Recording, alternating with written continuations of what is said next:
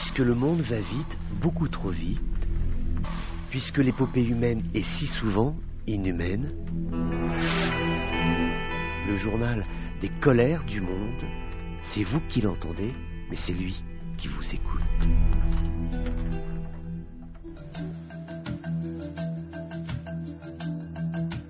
Bonjour à tous, bienvenue dans ces colères du monde. Soyons à l'écoute de la colère qui a été euh, exprimée par euh, ces Israéliens, plusieurs milliers d'après les forces de l'ordre qui se sont réunis pour manifester contre le projet de réforme judiciaire, euh, tandis que le Parlement a adopté en lecture préliminaire deux nouveaux projets de loi qui sont très controversés, une quarantaine de une quarantaine de manifestants a été arrêté.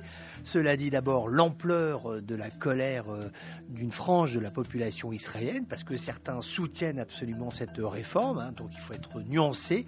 En tout cas, ceux qui sont contre entendent d'abord le dire, le faire savoir et persister, estimant qu'il s'agit là euh, d'une modification significative des fondamentaux de l'État euh, israélien, avec trop de concessions faites aux ultra-orthodoxes et notamment à la relation qui existe entre d'une part la représentation populaire israélienne à la Knesset, donc euh, le Parlement, et puis euh, toutes les instances euh, hautes judiciaires qui sont ensuite amenées à juger la validité des lois selon ce qu'elle pense, selon ce que pense l'institution judiciaire, et eh bien certaines lois sont acceptées ou d'autres refusées. Cela existe dans de nombreux pays. Les modifications qui sont proposées aujourd'hui euh, par euh, ce gouvernement dirigé par Netanyahou, eh bien ces propositions provoquent une véritable levée de bouclier, encore une fois, d'une certaine frange de la population israélienne. En tout cas, il est certain que cela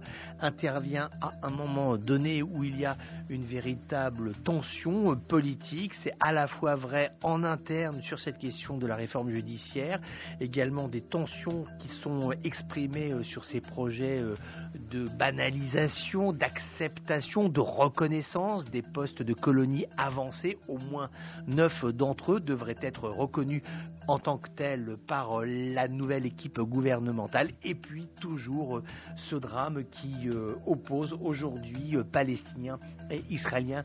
Matin encore, l'armée israélienne a tué un Palestinien en Cisjordanie. Cela s'est passé lors d'un raid près de Jéricho. La situation sécuritaire n'est absolument pas réglée sur ce front-là. Voilà, c'était les colères du monde d'un jour comme les autres, mais qui n'étaient pas tout à fait comme les autres. On se retrouve bientôt pour d'autres colères du monde.